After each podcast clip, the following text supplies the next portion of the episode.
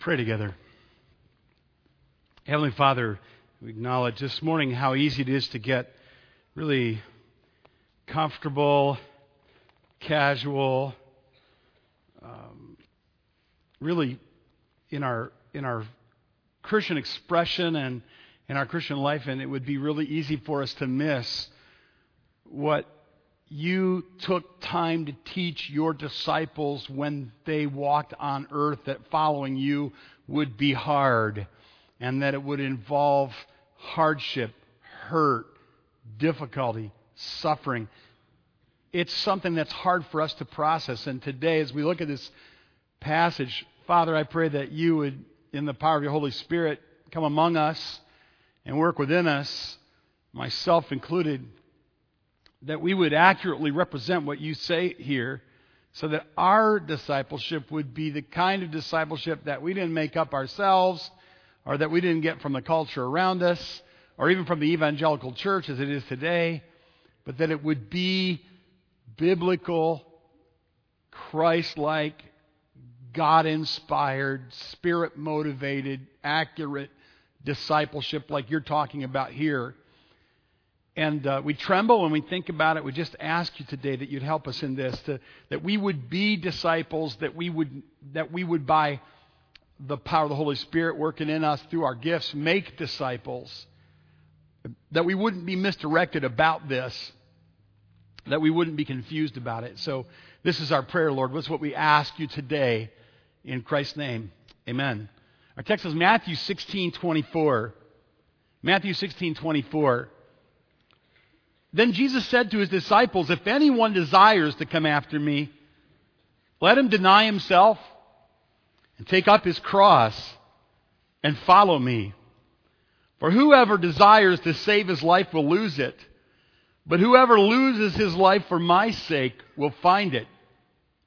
For what profit is it to a man if he gains the whole world and loses his own soul? Or what will a man give in exchange for his soul? For the Son of Man will come in the glory of his Father with his angels, and then he will reward each according to his works. And this is so critical. Let's just read it again. This would be Matthew 16 24. And Jesus' response to his disciples when they were thinking, let's follow the Messiah to glory. And he was saying, no, you follow the Messiah through suffering to glory. So his response then is repeated frequently in the New Testament. Uh, again, there, there are foreshadowings of it in the Old Testament. There are many repetitions of it in the Gospels. And then there are amplifications of it given in the epistles. Let's read it again. Jesus said to his disciples, If anyone desires to come after me, let him deny himself, take up his cross, and follow me. For whoever desires to save his life will lose it, but whoever loses his life for my sake will find it. For what profit is it to a man if he gains the whole world and loses his own soul? Or what will a man give in exchange for his soul?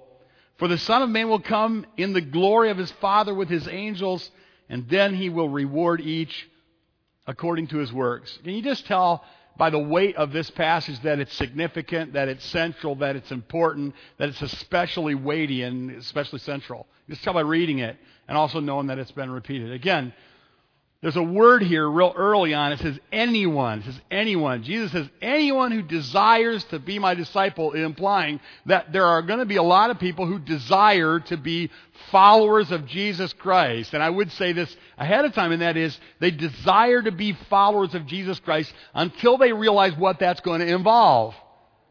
They desire to be followers of Jesus Christ if that means benefits to them. They desire to be followers of Jesus Christ if it means missing hell. They desire to be followers of Jesus Christ if it means their pay grade goes up 10 grand a year. They desire to be followers of Jesus Christ if their wife's going to obey them. They desire to be followers of Jesus Christ if their kids are going to line up and, you know, be impressive little kids.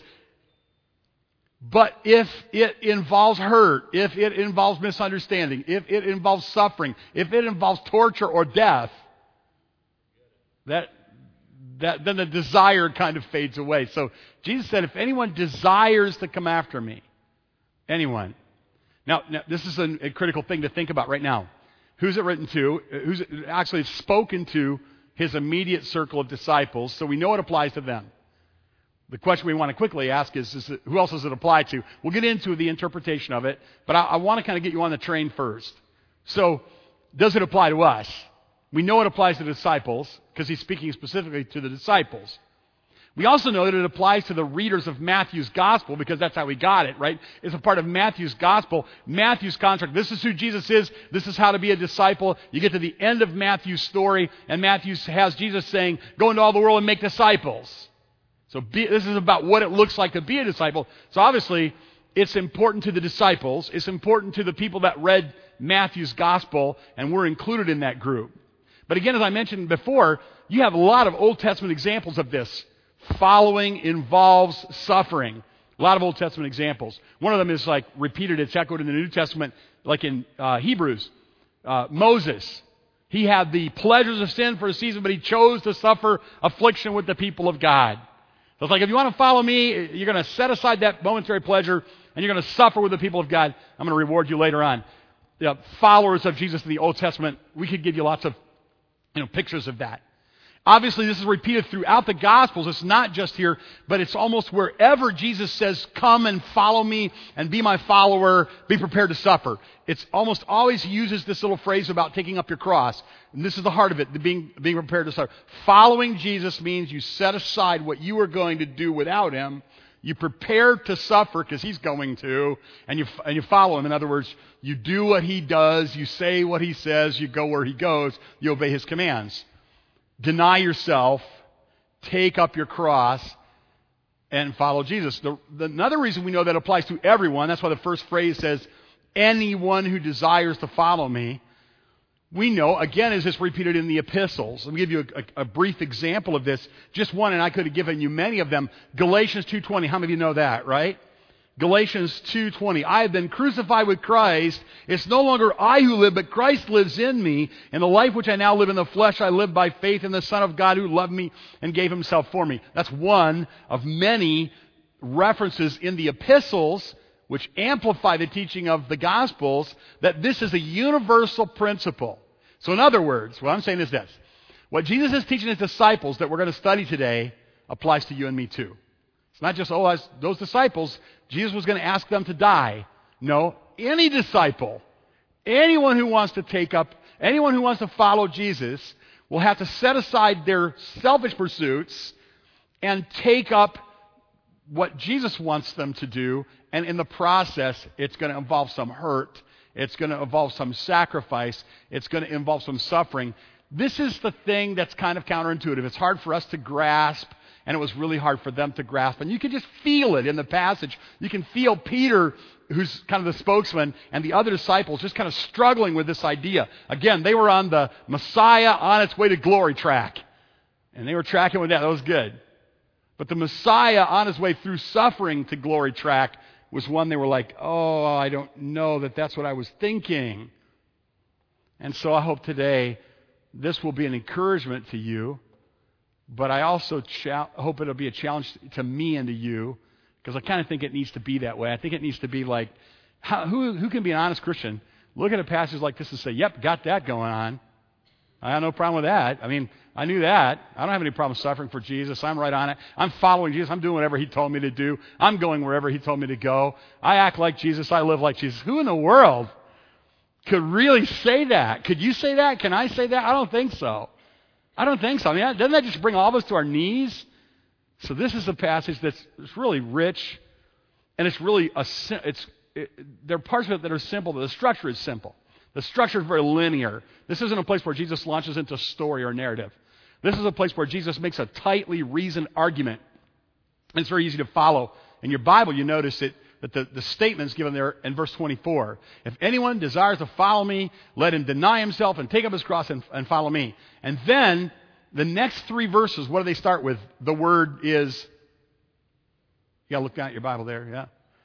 For. For. Or you could say, because. So it's, this is, pastors love passages like this because they're all outlined for you. See what I mean? So you got the main thing, and that is, if you want to be my disciple, He says the three things deny yourself, take up your cross, and follow me. Because, because, because. Get it? See it there? Verse 25, verse 26, verse 27 are all becauses. They're all fours. So this is a tightly reasoned, logical argument.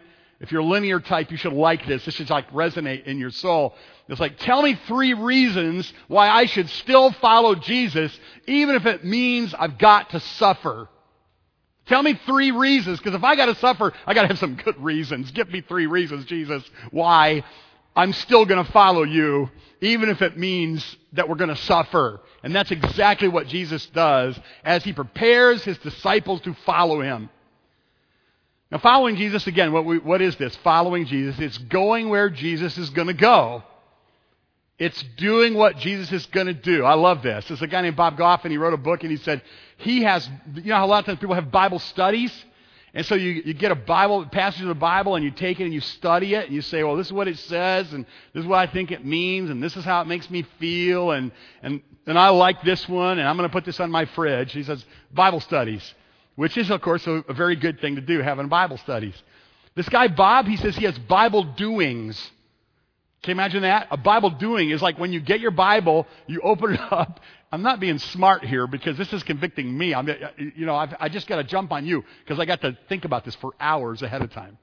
So I don't say this lightly. But what is a Bible doing? A Bible doing is when you open your Bible, you read it, you go, okay, let's do some of this. Isn't that a lot different than a Bible study? It's like, oh, that makes me feel good. Okay, you're going to do that? What are you going to do about this? What, what obedience are you going to practice? What gift are you going to give? What thing are you going to stop doing by the power of the Holy Spirit? Who are you going to love? Where are you going to go? How are you going to follow Jesus? You know, they tell me, I don't know, maybe are young people sometimes better at this initially? I don't know. You know, you, you listen and they go, they just like, hey, I'm just going to do this thing. And then maybe after we've been saved for a while, is it possible we start to rationalize so much of the Bible away we have reasons not to do much of anything except kind of study and memorize it, whatever. So following Jesus is going where Jesus is going to go, is doing what Jesus is doing, it's obeying Jesus. And this guy, Bob, he, to, he, he told a story about how he came to know the Lord. He's out in California. Didn't know the Lord, didn't know anything about the things of the Lord, didn't have any reason to know about the Lord, didn't go to church, wasn't interested in God or the Bible. But this guy showed up at his high school with a club called Young Life. It's an evangelistic club for young people. The guy shows up and he has, Bob says the guy has three things that he always admired facial hair, a girlfriend, and a motorcycle. Bob says, I always wanted facial hair, a girlfriend, and a motorcycle. He said, I've been working for years on a facial hair. It, happened, it hadn't happened yet. And he thought maybe that's one of the reasons why the girlfriend hadn't happened yet. And he didn't have the money for a motorcycle. But this guy shows up, and he's hanging around school, and he's got facial hair, and a girlfriend, and a motorcycle. So the guy starts talking with me and thinks, well, you're not a student in the high school. What are you doing here? And then he gets a little bit of a hint that the guy's some kind of a religious worker. Facial hair, and with a girlfriend and with a motorcycle. And so he befriends this guy. He, this guy befriends Bob. He loves Bob. He hangs out with him. He spends time with him. He gets to know him. Bob gets tired of high school. At one point, Bob just says, "You know what? I don't. You don't have to go to high school. You can actually take a test, and you can test out of high school, GED, Bob thinks that's a good idea. He lives in California. He thinks he's going to go down to Yosemite and he's going to live there. He's just going to drop out of high school, take the test, get the equivalency, go live in Yosemite. He doesn't have a job. He's got an old rusty Volkswagen. He decides what he's going to do is he's going to drive down there. He's just going to, he's just going to, his parents really don't care that much about him. His friends don't care that much about him. There's only one person that really showed any interest in him, and that was the guy with the facial hair and the girlfriend and the motorcycle, the young life leader. And so before he dropped out of everything and he went to Yosemite to live and to get a job, he decided, well, I'm going to say goodbye to my friend. So he went by his house and he knocked on the door. It was fairly early in the morning. He knocked on the door and the guy came to the door with bed hair, sleep in his eyes. He said, Bob, what are you doing? He goes, Well, I'm leaving town. I just want to let you know first. I'm leaving town. I'm not coming back. I'm going to, I just want to say goodbye. I want to thank you for being my friend. He goes, Well, where are you going? What are you doing? He goes, Well, I'm going to drop out of high school. What about your parents? They don't care. Oh. He said, I'm going to, I'm going to go try to go to Yosemite. I'm going to hang out. I'm going to try to get a job, just kind of earn enough money to kind of hang out and camp out and climb and so forth. And his friend says, Well, hold on just a minute. Stay right here. Don't go anywhere. So he goes, Okay. He goes back in the house for a while. And about five, maybe ten minutes later, he comes back and he's got like a backpack. And he says, Bob, is it okay if I go with you? Bob says, What? He goes, I just thought maybe I'd go with you. Why don't we just go together? Is it okay if I go with you? So Bob goes, Well, I don't know when I'm coming back. He goes, I don't care. I'll just go with you. What do you think? So Bob says, Sure. So the guy with the facial hair girlfriend and motorcycle gets gets his uh, backpack and he throws it in the back of the VW and he goes with him. And this is a longer story than I'm going to tell you today. But he doesn't tell him to go back to school. He doesn't tell him you're never going to get a job. He doesn't tell, you, tell him this isn't going to work. He just goes with him. He hangs out with him and he lets him figure that stuff out on his own. After a while, he can't get a job. After a while, he can't find a place to live. After a while, he says, maybe I should go back home and go back to high school and finish high school. And his friend says to him, Well, I think you, you made a good decision. I'll go with you if you want to go. And so they get in the car and they go back home. Bob says when he gets back, he just, without being invited, he walks into the guy's house. I mean, they've been hanging out together, you know, and spending time together. So he just walks into the guy's house and he notices that on the floor of the house are all kinds of like things like um, a punch bowl and over here is like a toaster and a bunch of different things. Suddenly he realizes this man didn't have a girlfriend. This man had a wife. That he was he had just come back from his honeymoon that morning when the boy showed up and said, I'm going to leave town. He went back to his new wife and he said, I think I need to go with this boy. And his new wife said, You go with him and do what you need to do.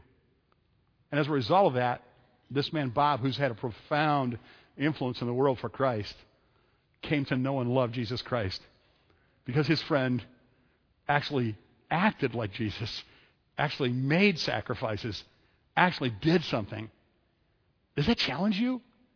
challenges me because I'm good at talking about things Jesus said, but I'm not as good at actually going and doing the things that Jesus said. Jesus said, if you want to be a follower of mine, then you need to deny yourself, take up your cross, follow me. When you first look at the take up your cross part, I think the, the initial thing is like, oh, yeah, I understand that. Jesus is going to die on the cross. He's telling them, I'm going to go die on the cross. You're going to have to be willing to suffer too. But that's not accurate. That's not true. It's not quite accurate, not at all. At this point in the ministry of Jesus, he had not told them he was going to die on, by Roman crucifixion. That idea would have been amazingly scandalous, incredibly shocking to them. He did not say that yet. He frequently used that as a very, very powerful metaphor for suffering crucifixion. In other words, what happened in Romans had crucified in Jesus' time over 30,000 people in this very area of Caesarea Philippi, not long before. Very much deeply on the public consciousness was the memory of hundreds of men who had been publicly crucified. Crucifixion was so horrible, Romans did not even talk about it among themselves. They just did it to other people. If you were a Roman citizen, you could not be crucified. Crucifixion wasn't just capital punishment. Crucifixion was a terrible kind of public torture that Roman people used to intimidate other people in other nations. It was done in a public way, in a public place, over a long period of time in a slow, horrifying torture in order to intimidate other people. So when Jesus said, if you want to be my follower, you have to take up your cross, the picture that would have gone into the minds of those men as he said that would have been a man on his way to death with a crossbeam, his own crossbeam, weighing down his old shoulders, trudging to his own horrifying, excruciating torture and death. This would have sent shivers down the spine of those men. And it was only later that they would find out that Jesus himself would endure Roman crucifixion, that he would be buried and rise again triumphant over death. But not, they didn't know that then. I, uh, one of the most Christ like people that I know, certainly not perfect, but very much like Jesus and always really watched him really close, try to be like Jesus is this man. And if you'll let me, give me a few minutes. This is my dad. You recognize the pulpit. This was a really happy day for me. We invited my dad to preach here at the Good Friday service. And he came and he preached a really meaningful message at this Good Friday service. And we got this photo of him. I like this photo of my dad here in our church preaching about Jesus. And there's another picture I like of my dad, if you allow me here. This was at a little church he pastored in Ohio, and the girls came to sing one day. He, he looks like he's praying, but he's doing what he does a lot. He's weeping. The girls were singing, and he was weeping. And that's very much like my dad. Now, the next picture I want to show you, you're going to think is kind of a joke, and it really isn't a joke. It's kind of funny.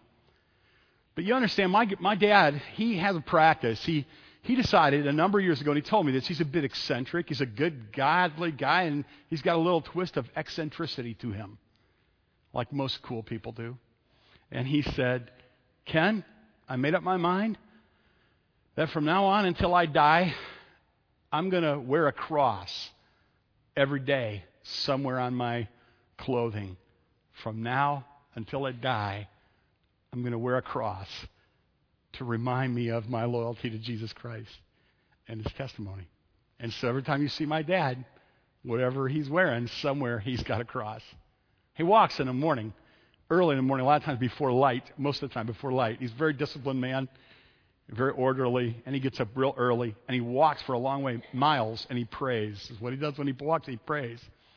And you, can, you know he does because he can tell you all his grandkids, like 40 grandkids and great grandkids, like over 40 grandchildren and great grandchildren, and he prays for them by name, and he's got them memorized in order. He can just just go like a shotgun, just like a like a machine gun. He can just go down through the prayer list that he's praying for, and he'll he he has a way of making you feel like you're the one he's praying for the most. He has a way of making you feel like you're the one that's most in need of prayer. But when he goes out and walks, it's in the dark, and my mom said it's kind of dangerous, and so she decided she would make him a make him a, a vest to wear that would have a reflective strip on it. And I was thinking it makes him kind of look like a crusader, but this is what he looks like. I knew you were going to laugh. Get it out of your system, yeah.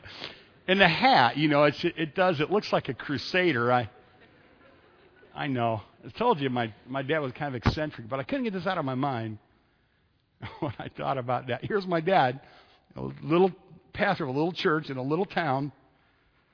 And he gets up in the morning and he walks. And here's what he said. He says, When I see people, I always wave. He waves at every car. They must think he's crazy, don't you think? Who is this man? And I'm walking down the road going to work. I'm driving, and it's some guy's walking in the cross, bobbing up and down in the lights, you know, and he waves like he knows me. And he goes on. You know, you know the cross for Christian people has inspired us so much because of what Jesus suffered and how he died and what it meant that we we struggle for ways of showing our fidelity and our loyalty to Jesus Christ. We wear the cross around our neck. We put it on, some people don't understand it. Some people don't get it. But some people, they really do. Do you get it? Are you really a follower of Jesus Christ? Are you really a person that talks the way Jesus talks? Are you really a person that goes where Jesus goes? Are you really a person that's devoted to doing what Jesus does by the power of the Holy Spirit because we're justified by faith? Are you a follower of Jesus Christ? Do you really understand what the cross means? Have you really taken up the cross of Jesus Christ? And even if, even if it means that you're going to suffer, or even if it means you're going to die, you're going to go where He goes, and you're going to say what He says, and you're going to do what He does. Well, that's a good question, isn't it? Because today, on a nice day in the first Sunday of summer, among Christian people, after we've been regaled with beautiful music about Jesus, it's really easy for us to say, Yes, sign me up. I'm a follower of Jesus Christ. But wait, what if we get disappointed? What if we get hurt? What if there's pain? What if there's suffering? What if there's death? Well, let's go through the text and let me show you the three reasons that Jesus gave. Clear reasons that Jesus gave about why you should follow even if you suffer. The first one is, again, follows the word for in verse 25. See it? Whoever desires to save his life will lose it, but whoever loses his life for my sake will find it. Now, maybe you notice the title of my message. How many of you noticed the title of my message? Anybody, anybody remember back that far on the slides? What was the title of the message? You, yeah, you guys are sharp. Godly? Selfishness? Isn't it selfishness ungodly? I'm going to explain that. I'm going to explain that to you. This passage really teaches that. It shows if I live for myself and I say, I live for my, and the, and the actual words, uh, uh, suke, is same word that's used in verse 25, and verse 26 is translated soul, and verse 25 is translated life. Twice in verse 25 is translated life. Twice in verse 26 is translated soul. It's the same word. The context kind of bends it towards soul in the second verse. The context kind of bends it toward life, but it's the same word. What's the idea here? The essence of who you are. You only discover and enjoy the essence of who you really are in your insides if you follow Jesus, even when it means suffering.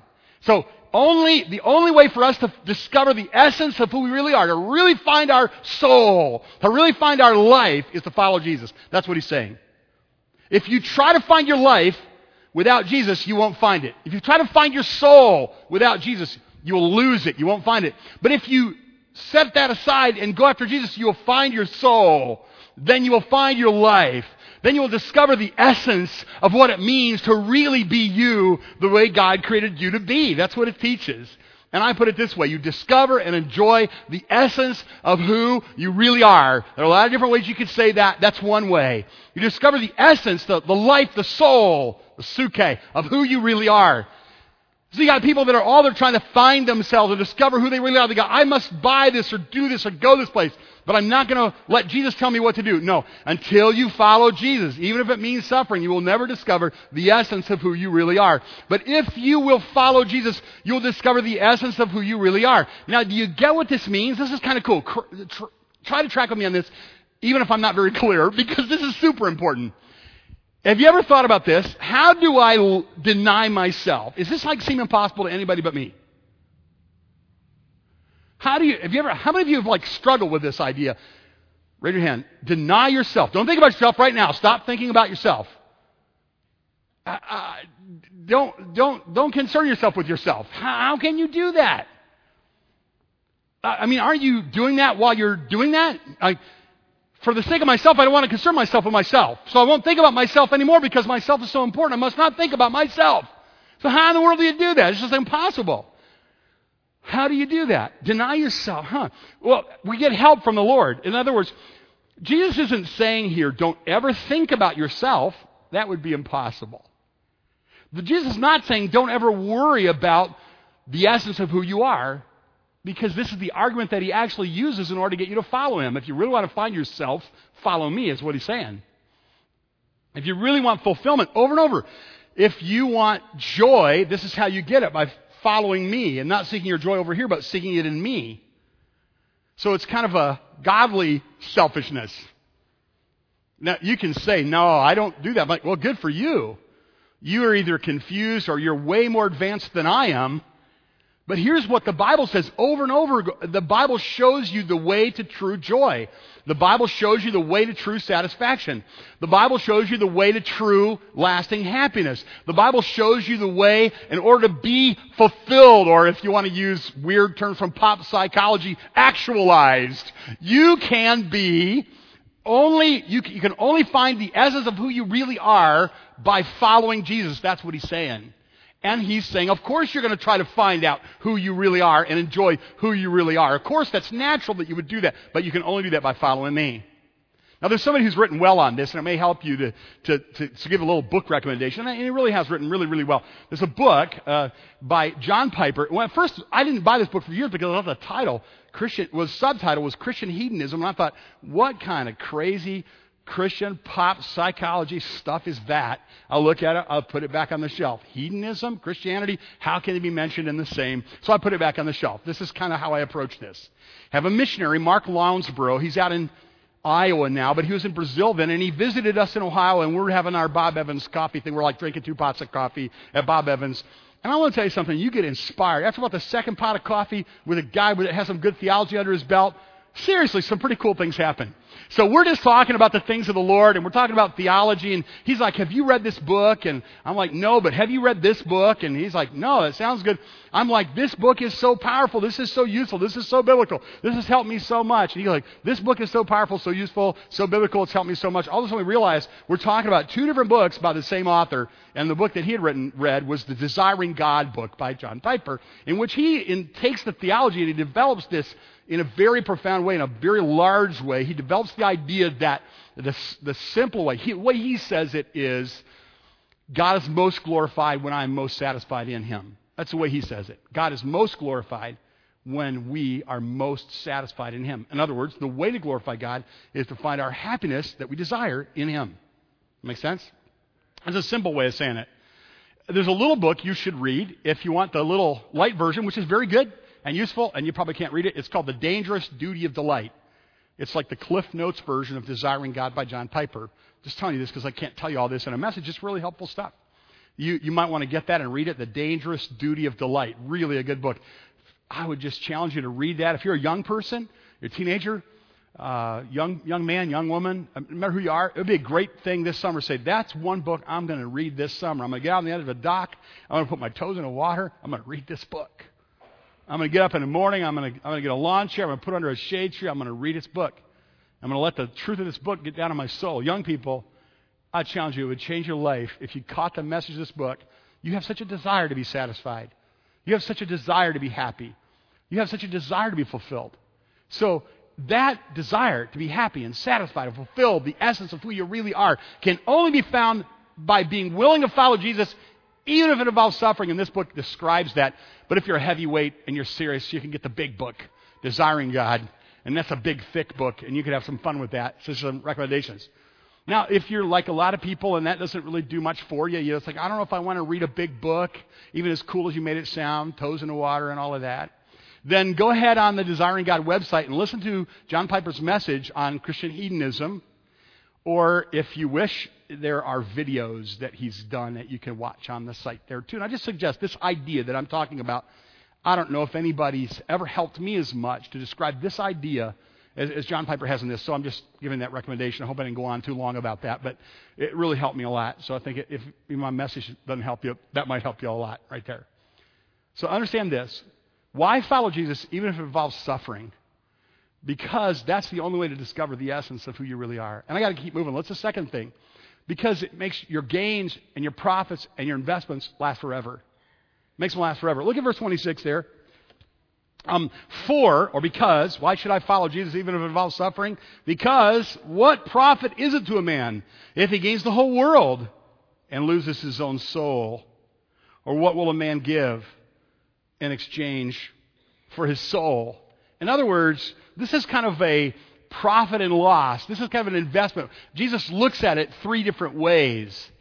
It, one way he's talking about, he says, only by following me, even if it means suffering, are you going to be genuinely fulfilled and happy, the essence of who you really are. Then he looks at it in a different way. He says, This is the only way you can really profit. You might say, No, I'm going to gather this, I'm going to make this, I'm going to have this, I'm going to, I'm going to own this. He says, Well, what if you get the whole world and you lose your soul? Then you have nothing. And he does it, he asks the two questions. Jesus is, has these penetrating questions that he's always asking. And listen to the questions that Jesus asks you in your soul this morning, this afternoon. What is it? What is it? What profit is there if you gain the whole world? You'll lose your own soul. I know people well who have spent their whole life, and I almost look at their life, and I because it's easy for me to see it, and I almost look at their life like their whole life is a little miniature railroad. None of it really is all that significant. It's all temporal. It's all earthly. It's all going to burn. But they tanker all the time. Tanker, tanker, tanker. They're adjusting this and they're ensuring that and they're fixing that and they're tinkering with this. But the great weighty matters of eternity are something they never concern themselves with. And so they're really fools. They're really fools. In the highest, the lowest biblical sense of the word, they're fools. As if there is no eternity. Had a great opportunity to talk to a dear man who spent most of his life achieving a lot of really interesting things and gathering a lot of interesting things. And he's got a big HO railroad, you know. He's got a big play kingdom. And he and he's good at it. But I had a chance to talk to him at great length about, so I see you're getting around slower these days. and you know we're all feeling it, you know, we're all hearing the music. They're going to play at our funeral. We're all feeling the aches and the pains. We're not going to all live forever. So now after that, what's going to happen? And though you may have been really good at organizing your little toy kingdom, your little HO railroad, your little like play kingdom, and though you may have been really good and you may have impressed people, you gain the whole world, but what if you lose your own soul? And when that time comes, what would a man give in exchange for his soul? If he faces God, he would say, Oh God, take anything I ever earned and everything I ever accomplished and everywhere I ever went. Take it if you could give me my soul, but you can't do that then. So Jesus asked these two penetrating questions saying, this is the heart of your investments, what you send beyond. So following when it hurts is the only way to discover the essence of who you really are, and it's the only way to make gains, profits, investments last forever. Look at verse 26. Now Jesus really takes a turn and he really he goes where the disciples wanted him to go, but he's gone through the cross first. They're all, yes, you're the Messiah. When are you going to come in the glory of your Father with your angels and establish yourself and reward people for what they've done good and reward people for what they've done bad? That's kind of what they were thinking. Is this going to happen then? It's going on the other side of the cross, the glory after the suffering. And here's how he says it. And it has echoes out of Daniel chapter 7 he says, For the Son of Man will come in the glory of his Father with his angels. Then he will reward each one according to his works. Doesn't mean salvation by works. We know that it's well established that salvation is by grace through faith alone, but then it will always include works if it's real salvation by grace through faith alone. And so he looks and he says that works are the evidence a person has really been saved by grace through faith alone. Or bad works are evidence a person hasn't been saved by grace through faith alone. He's going to come in the glory of the angels. And what does he call himself here? Jesus' favorite name for himself. What does he call himself? He calls himself the Son of Man. And so what he's doing is he's saying to everyone, he says, Son of Man, capture this. To everyone he's saying when he says Son of Man, Messiah is going to be a man. Messiah is going to be a human. God in the flesh. That's what he's going to say. That's what he's saying when he says Son of Man. Here's what else he's saying when he says Son of Man. And that's a big thing that he's saying Messiah is going to come in the flesh. A man. He's like, me. Himself the Son of Man, right? But here's the other thing that he's saying. He's, anybody who knows the Old Testament knows that what he's saying is, I'm the Son of Man that's referred to in Daniel chapter 7. And I think it would be rich for us to look at that today. So let's take our Bibles. If you can, turn quickly to Daniel chapter 7. I'm going to read just about four verses, and you're going to get a feel of who the Son of Man is and what the Son of Man is going to do. And it's going to inspire you to be willing to follow him, even if it means sacrifice and even if it means suffering, because it really is the only way to confine your suffering to this life alone. Daniel chapter 7, and here's what it says in Daniel chapter 7 and verse 10 and verse 9. I watched till thrones were put in place, and the Ancient of Days was seated. His garment was white as snow, and the hair of his head was like pure wool. His throne was a fiery flame, its wheels a burning fire. A fiery stream issued and came forth from before him. A thousand thousands ministered to him. Ten thousand times ten thousand stood before him. The court was seated, and the books were open. This is a scene. Get a movie Get an idea of a moving picture of this scene in your mind. It's an incredible picture of the throne of God, the Ancient of Days.